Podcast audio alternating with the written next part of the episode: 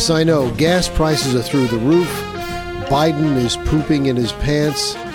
The rest of the world is laughing at us for this incompetent that we have as a supposed leader, and everyone knows he's not.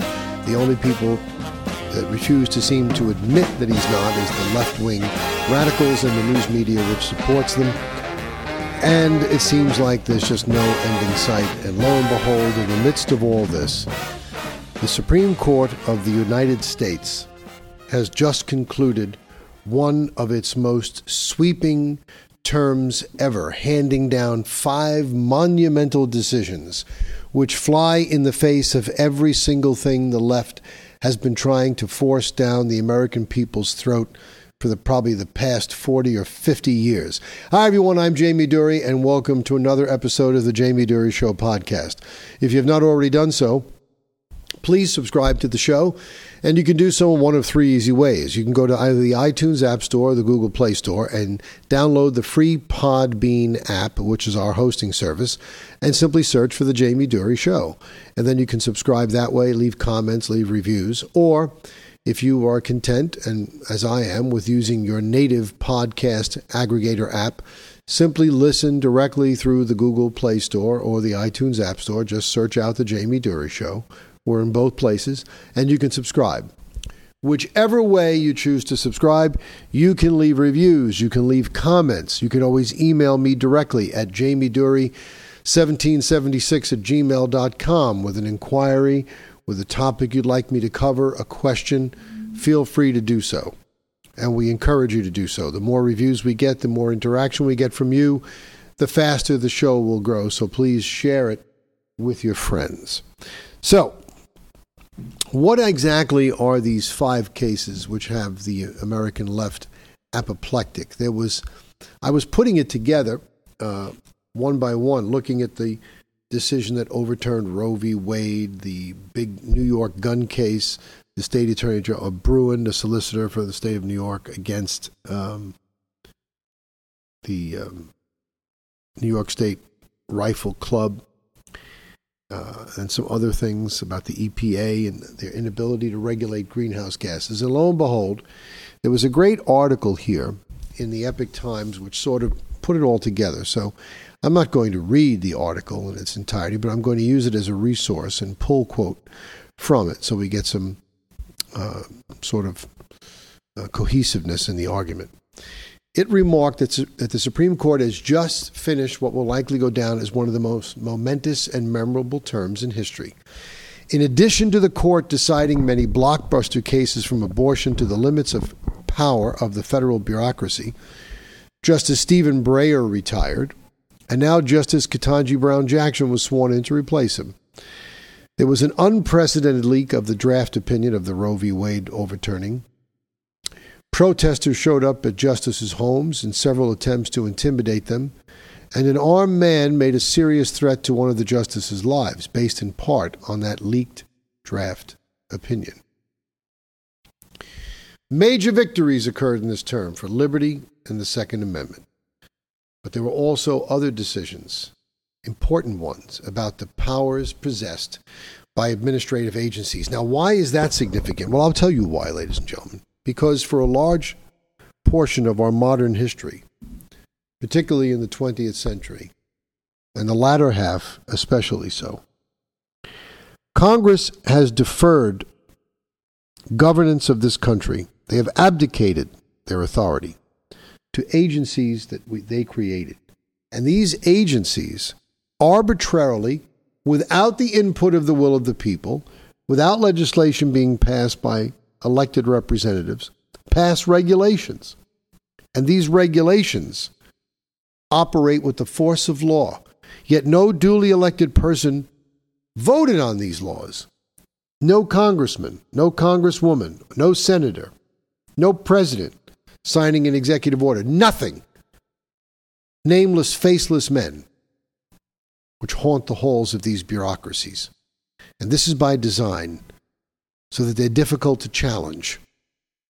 You can't go and complain because they don't care. They don't care because they're not beholden to you. They're not running for reelection. They don't care. And this is why you had people that are aghast. They buy land in some nice rural part of the United States, a wilderness, and they want to build a home or they want to do something with the property, and suddenly they find that it's been declared a haven by the for the spotted owl by some federal bureaucracy, and you're prevented from doing what you want with your own land. And the question is, how far do these agencies go? How far should they be allowed to go in the exercise of their authority? Well, the Supreme Court issued some decisions, and we're going to go over all of them. The big one, the one that's on everybody's mind, was the overturning of Roe v. Wade, Dobbs versus Jackson, Women's Health Organization. There was a challenge to Mississippi's 2018 Gestational Age Act, which prohibits abortions after 15 weeks of gestation, except in cases of medical emergency or severe abnormality. Now, just to show you how far we've gone from the spirit of Roe Wade, which I think was wrongfully decided, but assuming it wasn't for the sake of argument, the fact that there was some acknowledgement that, you know, there are different parts of the pregnancy. Nobody talked about trimesters, uh, trimesters prior to Roe v. Wade, and I guess one could make an argument that in the first trimester the life is not viable, so maybe the woman has more of a right to make a decision. In the second trimester, it's a little grayer because that life may be viable at a certain point, and in the third trimester, it's not gray at all. You shouldn't be able to do anything about it. If you haven't made a decision by then, too bad. You can't justify murder. See, murder's always been against the law. And if something is viable outside the womb, then it is not nascent human life, it is human life. And exterminating that life is murder. But a lot of people have used the excuse that the life of the mother is in danger. And I suggest to you that in many cases this has been used as a retroactive way to get around the uh, time limits that um, are now working against people who want to have an abortion past the time where it is legally permissible.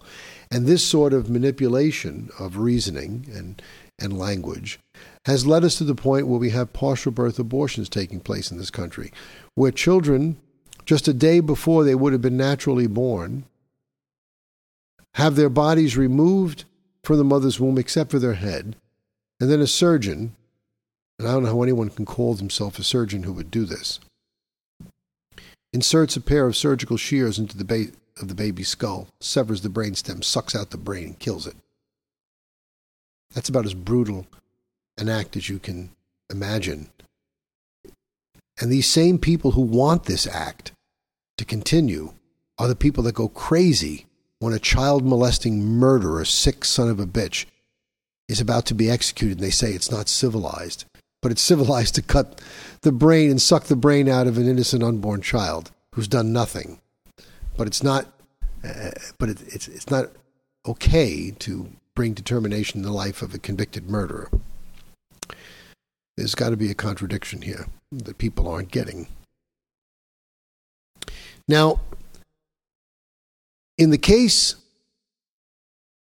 of the Mississippi Challenge, the federal district court and the Fifth Circuit which oversees that district court, sided with the provider of the abortion, ruling that the law violated the Supreme Court's framework established in Roe v. Wade and reaffirmed in Planned Parenthood versus Casey.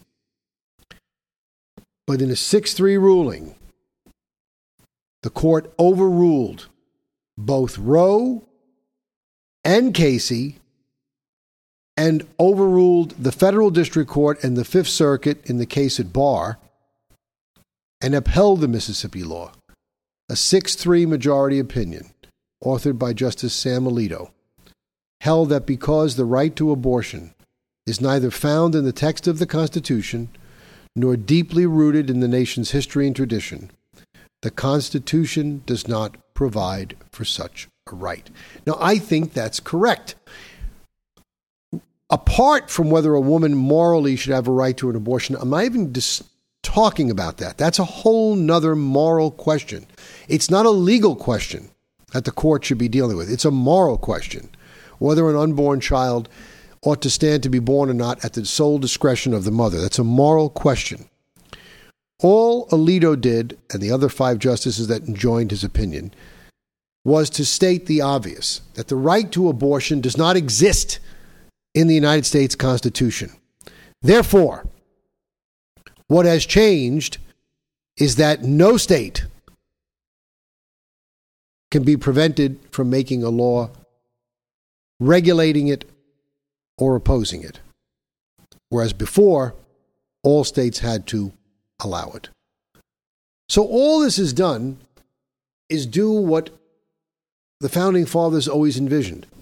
The primary governance of the United States of America will take place at the state and local level whenever possible.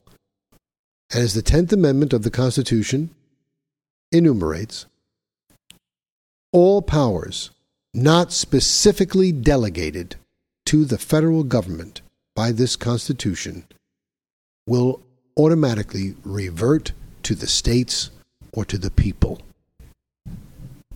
The right to an abortion is not specifically mentioned in the Constitution.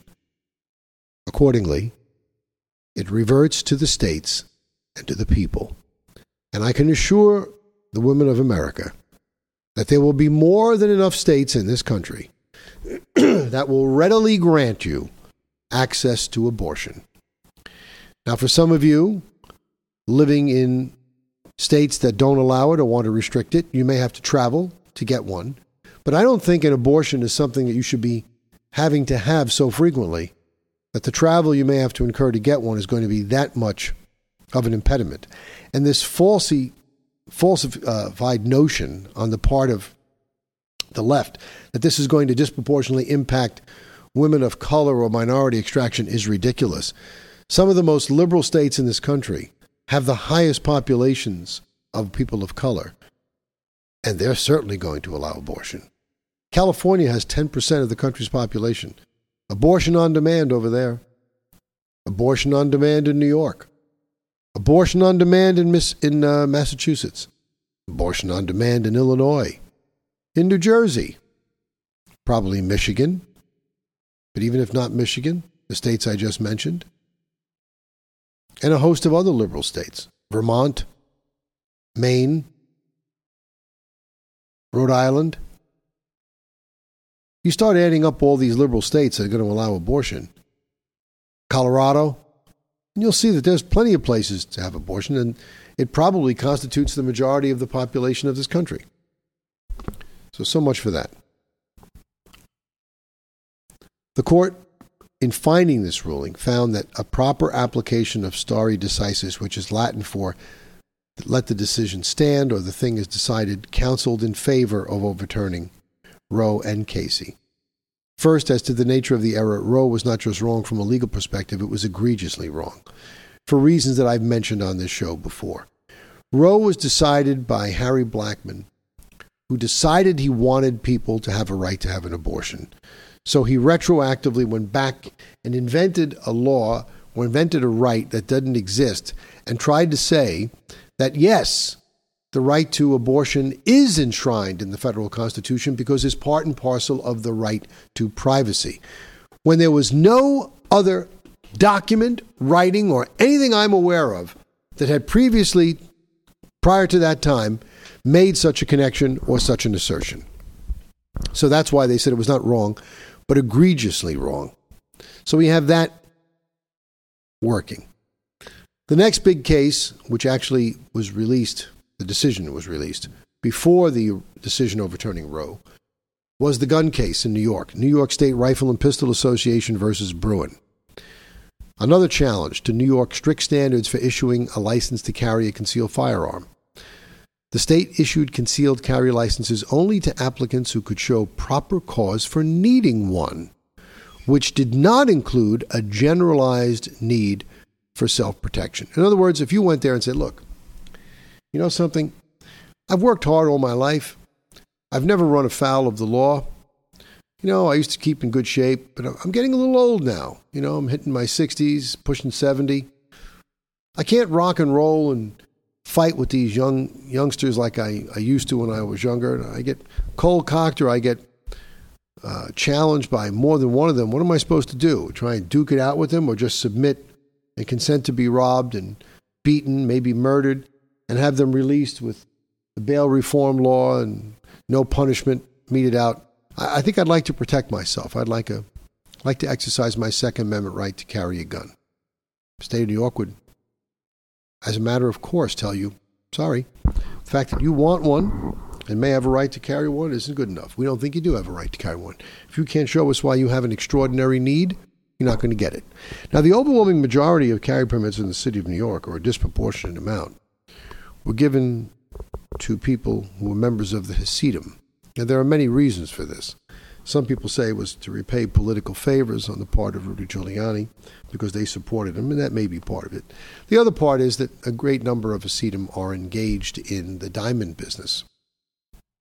And so it is not uncommon when engaged in that profession to carry exorbitant quantities of gems worth hundreds of thousands of dollars on your person, making you a disproportionately likely target for robbery. And so the state would routinely accept that as proper cause for needing a carry permit. But two adult law abiding citizens I just mentioned, who are residents of New York, sued the state of New York after being denied licenses for not meeting this arbitrary and capricious standard. They only stated that they had a generalized need for self protection and that New York's refusal to issue them a permit violated their Second and Fourteenth Amendment rights. Now, the 14th Amendment does say people have a right to be secure in their persons, things, and effects. And if you're not secure from robbery, you're not secure. And obviously, being able to defend yourself is part and parcel of being secure. That's not a big stretch. Well, the Supreme Court agreed with them, and they found that the proper cause requirement violates both the Second and the Fourteenth Amendment. A 6 3 opinion, this one was written by Justice Thomas, rejected the use of the prevailing framework for evaluating Second Amendment claims, saying instead that the government must affirmatively prove that its firearms regulation is part of the historical tradition that delimits the outer bounds of the right to keep and bear arms. The court said that the text of the Second Amendment protects the right to carry handguns in public for self defense without a home slash public distinction. Besides a few outliers in the late 1800s, American lawmakers have not broadly prohibited public carry of a commonly used firearm for self defense, nor have they required a special need for self protection distinguishable from that of the general community. Hear, hear, Justice Thomas. This means that any state and locality where they have a good cause requirement, meaning show us why you need it, for issuing a handgun permit over and above someone expressing a generalized need for self defense, those requirements are out. They can no longer survive this ruling. Now, we all know the kind of legal gymnastics that that idiot in Albany, Governor Hochul, is now trying to undertake and pass this gun legislation, which they did pass, by making everything a special space where we're not going to stop you from carrying it outside the home. You just can't carry it in every place outside the home. You can't carry it in church, you can't carry it in school. You can't. They try to make every place a special place so that basically you can't use it. And this is not without precedent in the state of New York. See, New York loves taxes. New York loves the tax revenue they get from cigarettes and other tobacco products, but particularly cigarettes. They really tax the shit out of cigarettes. But you'd think they hate the taxes they get on cigarettes. Because despite having their hand open to readily collect it, the other liberal half of these idiots' brains has been geared towards making it illegal for you to smoke anywhere. You can't smoke within 50 feet of a building. You can't smoke in the workplace. Can't smoke within 50 feet of the entrance of a building. You can't smoke with this person. You can't smoke in that place. And now they can't smoke in a public park. You can smoke weed outside. Diesel fumes going left and right from the buses, but you can't smoke a cigarette in a public park. And lastly, but not least, they're trying to make it almost impossible for you to smoke in your own home if you happen to live in a multiple dwelling like a co op or a condominium or apartment building. They're going to say that you're responsible for the migration of your smoke. So let me ask you this how legal is a legal product that you've sold if you can't use it anywhere? Where the hell do you come off taxing a product I buy that you say is permissible to sell, but it's impermissible for me to use it almost everywhere? Try to do the same thing with the guns. So this is not unprecedented for New York State. They're trying to take the Supreme Court uh, decision and trying to say, well, but every place is special, so therefore you can't really carry it. It's not going to survive. And we're going to get back to that in a little bit. The other thing they did was um, prayer. You know, prayer in the workplace was, ooh, verboten. Can't have that. For years, we're trying to get that back in schools. Prayer in schools was eliminated. And now, a case brought by government employees uh, in a case called Kennedy versus the Bremerton School District the Supreme Court spoke. The school district terminated coach Joe Kennedy because he had prayed after each game since 2008. While some players joined him at different times, he never required or encouraged them to do so. They terminated him, claiming that allowing any overt actions that might appear to a reasonable observer to endorse prayer while he was on duty as a district paid coach would violate the First Amendment's Establishment Clause. Kennedy sued the district, saying that it had violated his free exercise and free speech under the First Amendment instead. The court sided with Kennedy, stating that both the free exercise and free speech clauses protect an individual engaging in personal religious observance from government reprisal. Further, the court went on to state that the Establishment Clause neither requires nor permits the government to suppress such religious expression. Well, how about that? According to the left, that would never be the case. The government does require it, it doesn't. Under the court's ruling, the school district violated the free exercise clause because its policy was neither neutral nor generally applicable to everyone, but instead targeted Kennedy's conduct because it was religious. It also violated the free speech clause because Kennedy's prayers were private rather than government speech. The court said that they were not pursuant to his official duties.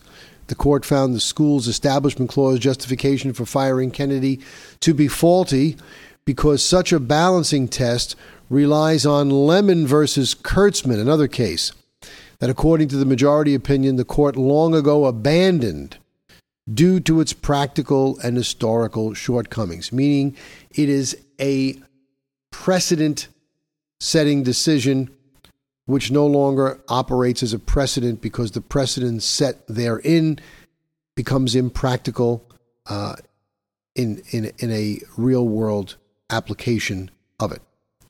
So, this observation effectively overruled Lemon and its endorsement test for determining whether a government had violated the Constitution's Establishment Clause. Using school choice funds for religious education, another case that you may not have heard of Carson versus Makin. This was a challenge to Maine. The state of Maine had a prohibition against applying state funds from the state's tuition assistance program for use towards secondary schools that, in addition to teaching, you know, the required academic subjects, uh, also provided religious instruction.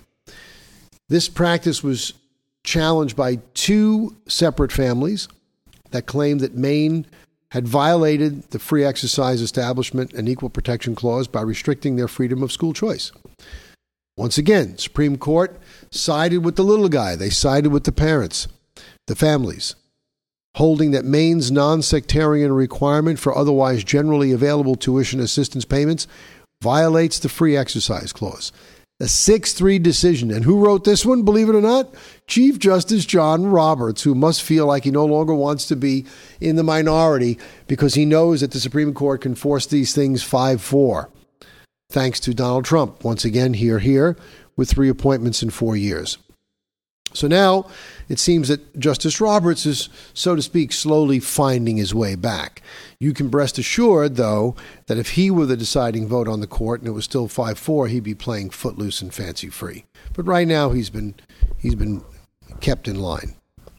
But Justice Roberts wrote, to his credit, that Maine's requirement could not survive strict uh, scrutiny, the most stringent level of the review the court uses when determining whether a constitutional violation has occurred. The state's interest in avoiding the appearance of supporting a particular religion did not justify excluding members of the community from an otherwise generally available public benefit simply because of their religious exercise.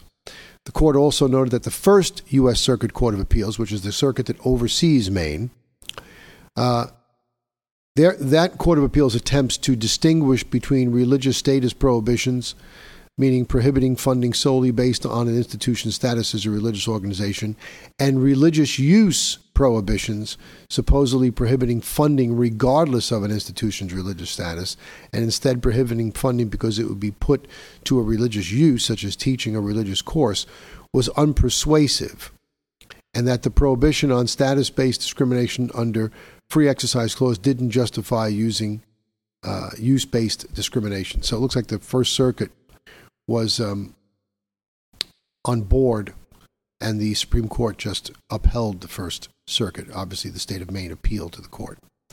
And this last one is pretty good for all those quite crazy environmentalists. The fifth one. This has to do with the EPA. The EPA's overreach regulating greenhouse gases. This was the case of West Virginia versus the Environmental Protection Agency.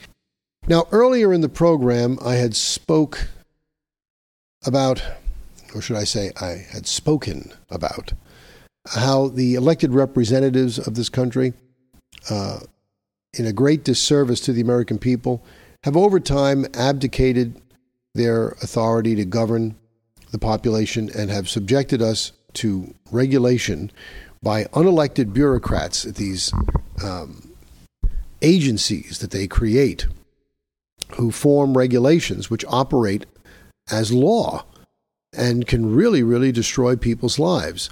Well, in a blow, reining back in government authority, uh, the Supreme Court struck down at one of those agencies, one of the most overreaching and um, suppressive agencies we have, the Environmental Protection Agency, which can literally financially break organizations, individuals, and states with the power of fines that they are able to uh, levy against those entities. Now, this case, the West Virginia versus the EPA, arose from a challenge to the cap and trade program that the EPA created in 2016. Uh, they launched this policy just after Congress failed to pass the American Clean Energy Security Act.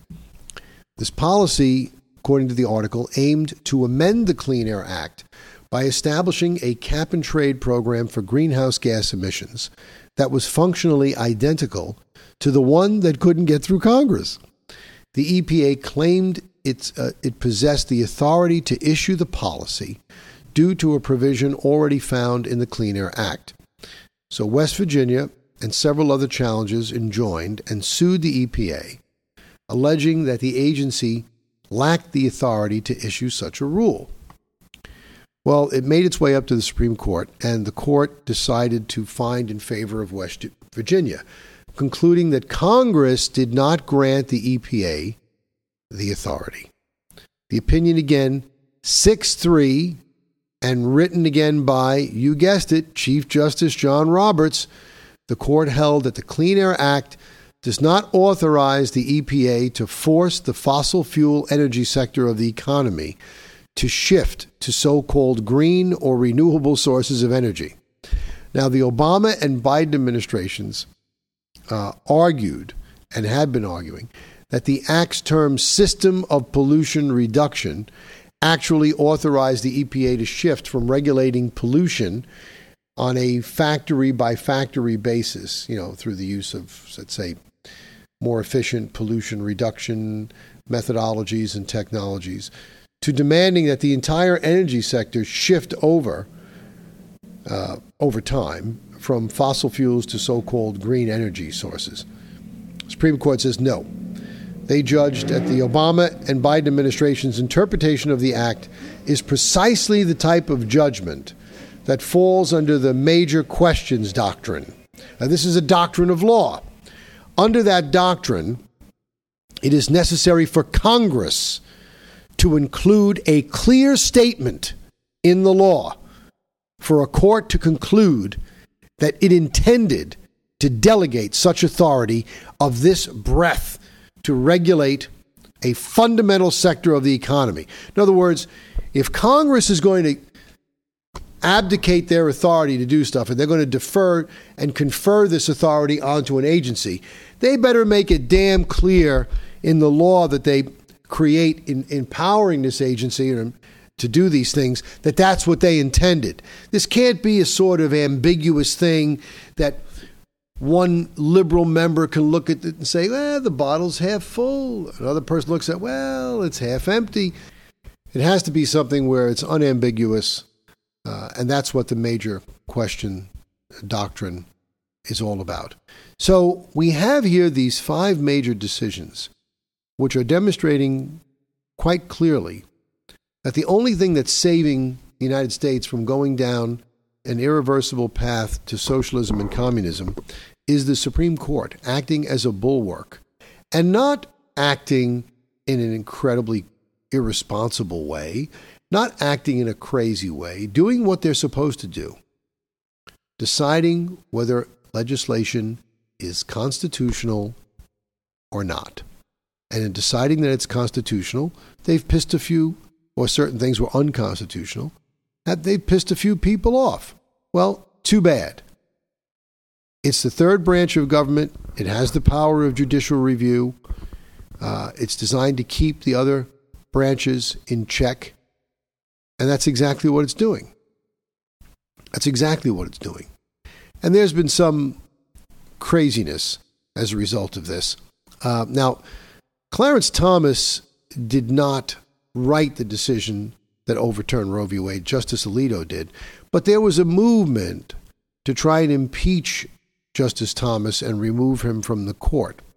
Now, Dick Durbin, a person who I'm no fan of, who's the uh, chairman of the Senate Judiciary Committee, which is the committee that oversees nominations to the federal bench, the Supreme Court included, he was on Fox News Sunday, supposedly on July 10th. Now, I'm reading from an article that covered that um, appearance because I no longer watch Fox News since their betrayal of conservative values.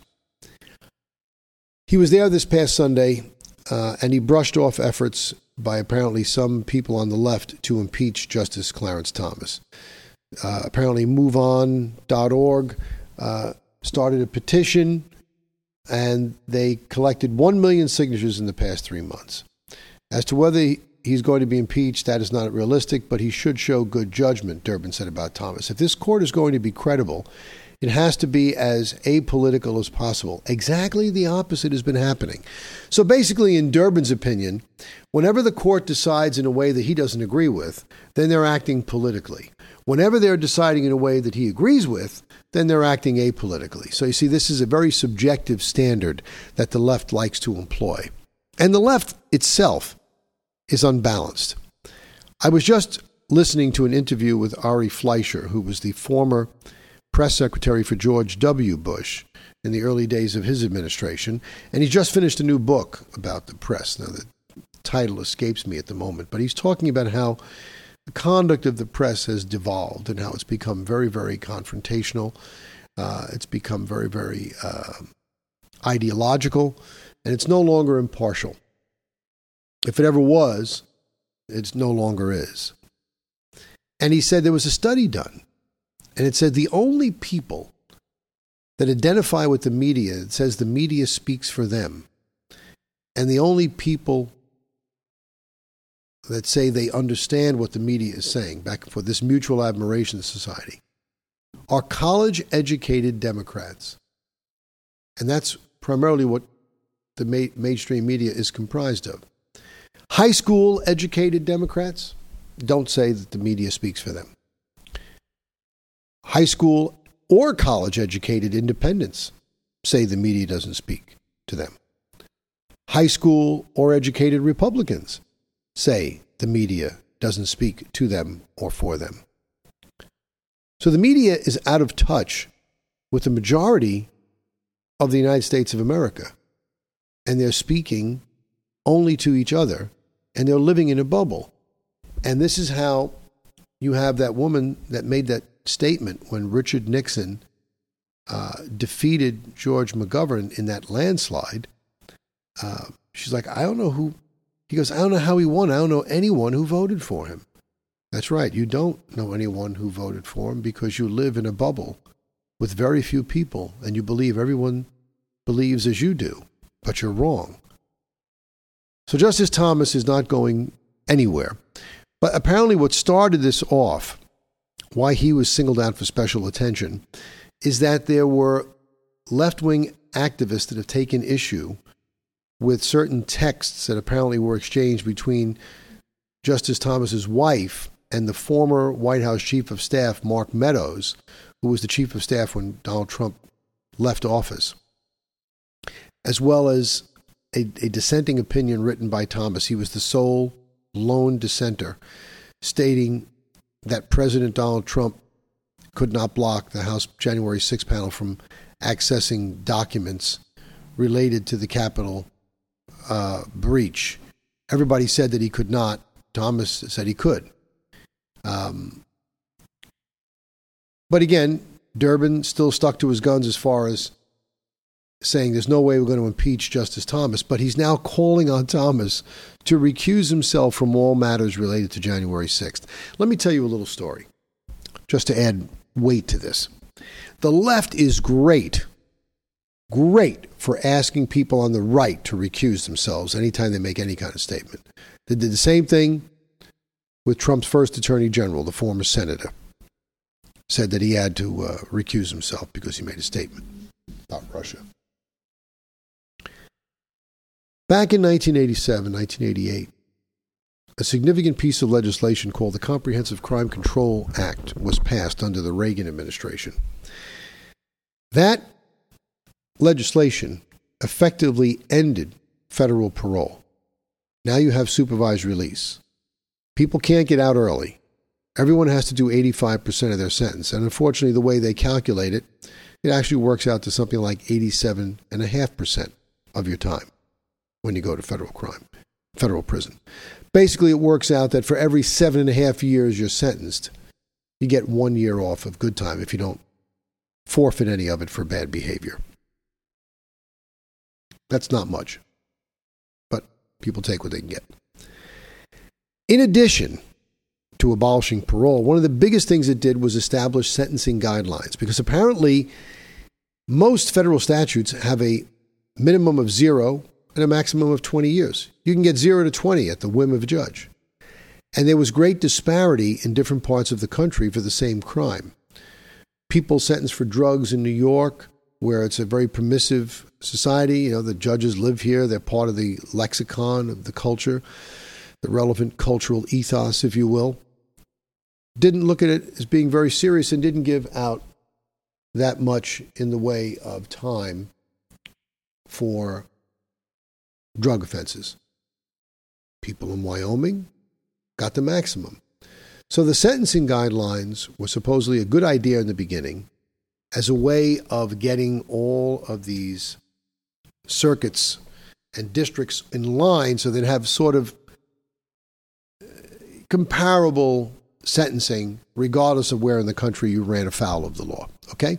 We saw the same thing in, in New York State years ago. You know, people sentenced for armed robbery in the city getting a light sentence. People upstate New York uh, where they you know tolerate that nonsense, getting long sentences, causing a lot of dissension in the prison system among the inmate population.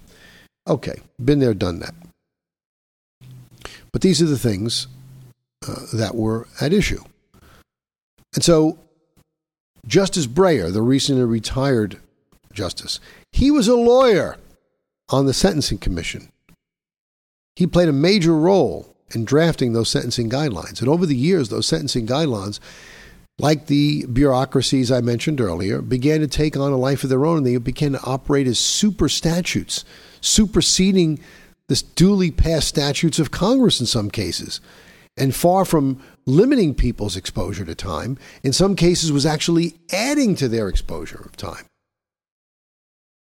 So a big case came down in Washington state Fanfan versus Booker.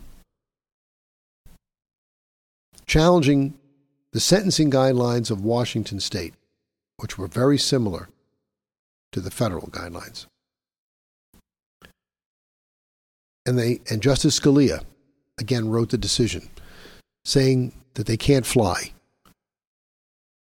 Because under the sentencing guidelines, you could be convicted for a particular crime by beyond a reasonable doubt by a jury.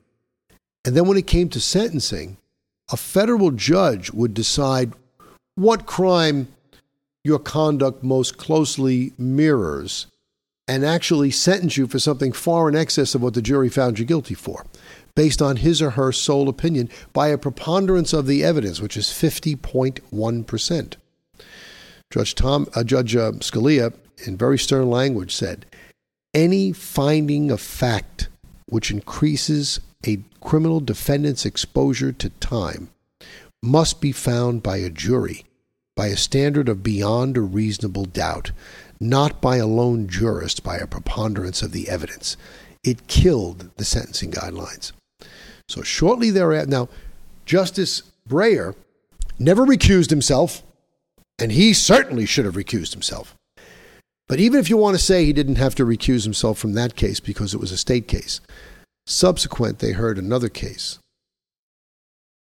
that was going to attack the federal guidelines themselves. And so you know what they did in a cowardly fashion? Well, if we make it advisory, if the guidelines are only advisory and they're not mandatory, well, then the Fanfan Booker reasoning doesn't apply. And that's what they did. And then they went on to say, but you have to have a real good reason for not following the advice. So that's kind of like the same thing. Talk about hypocrisy.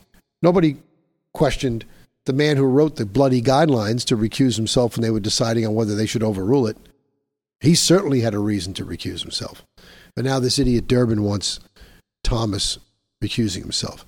So what you have here is a perfect example in constitutional uh, theory, debate, history, mechanism as to just how brilliant the founding fathers were when they formed this three branch system of government the chief executive, the legislative branch, and the judicial branch.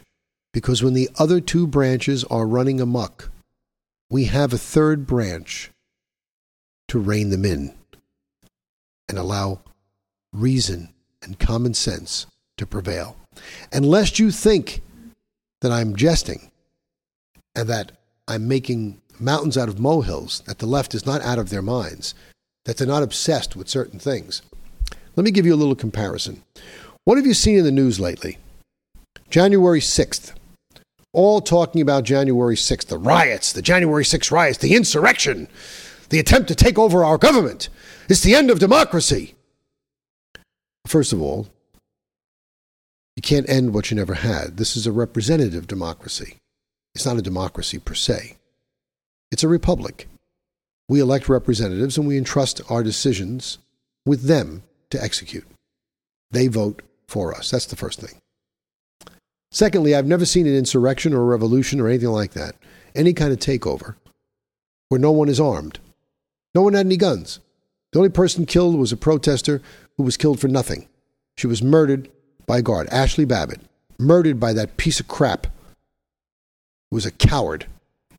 I've discussed this so many times. Not one crime which qualifies for the use of deadly physical force was in the progress of being committed or had been committed by Ashli Babbitt that justified this idiot firing into a crowd of police officers who were standing behind her on that day. Now, let me put it in perspective for you. First of all, we now know that there were professional agitators there from not only left wing groups, but from the government and the FBI telling people to go into that building. They did this deliberately to try and pin it on Donald Trump, and he didn't do a goddamn thing except tell people they have the right to protest. Everybody knows the election was stolen. I told this to you. I explained it to you. It was explained in that movie. I even gave you a clear case of how in Maricopa County, Arizona, 20,500 ballots came in after Election Day.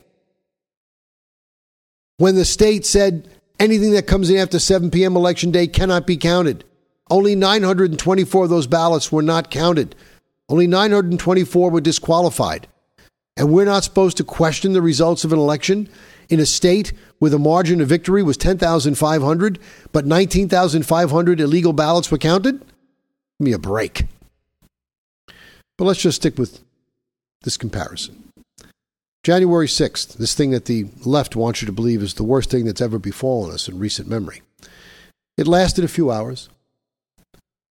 Zero people were murdered by the participants, there were murders on the part of the Capitol Police. No small businesses were destroyed. Only one federal building was damaged. The damage is approximately a million and a half dollars. 140 officers were assaulted during the process of keeping the peace. The protesters that were arrested have been kept in solitary confinement. This is unprecedented since that day. They were encouraged, the protesters were, by fringe political groups and agitators. And all of this was exaggerated by the media a hundredfold, resulting in national outrage. Now let's move the clock back a year or so. For all of the Black Lives Matter riots and other left wing groups,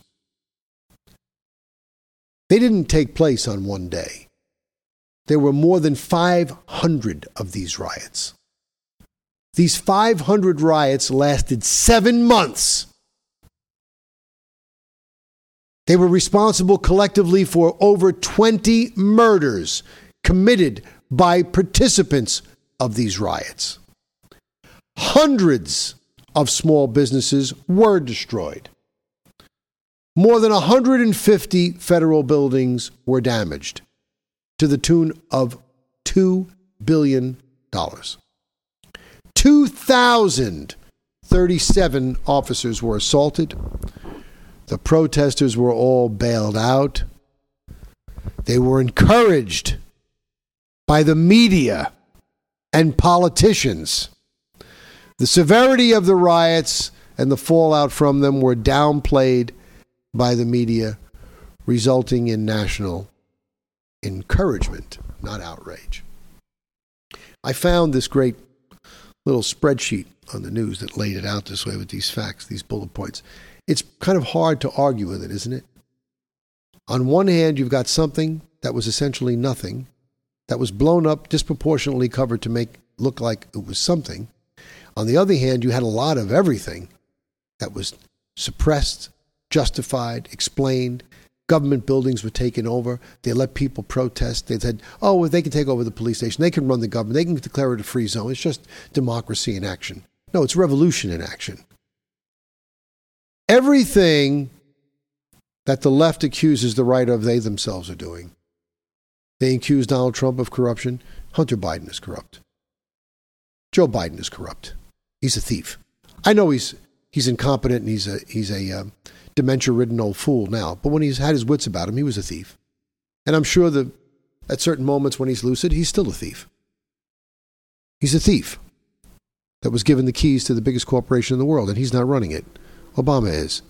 Has to be Obama because he can't be the man who wears diapers and trips over himself. He can't even read a cue card. But just remember the only thing saving you, ladies and gentlemen, is the Supreme Court. So I hope you listen to this show. I hope you tell your friends about it, particularly this episode, and explain just how the Supreme Court has saved the day and preserved freedom and the integrity of the American way of life for all of us, in spite of the uber left wave that has been running this country since the 2020 election. Hopefully, they will not be running it after the 2022 election, but they've been running it until now. And the only reason why the Supreme Court has been able to do this is because it was staffed and populated by people of a conservative, strict constitutional constructionist mindset. And for the appointment of those people, we can thank Donald Trump, 45th President of this union. For the Jamie Durie Show, I'm Jamie Durie.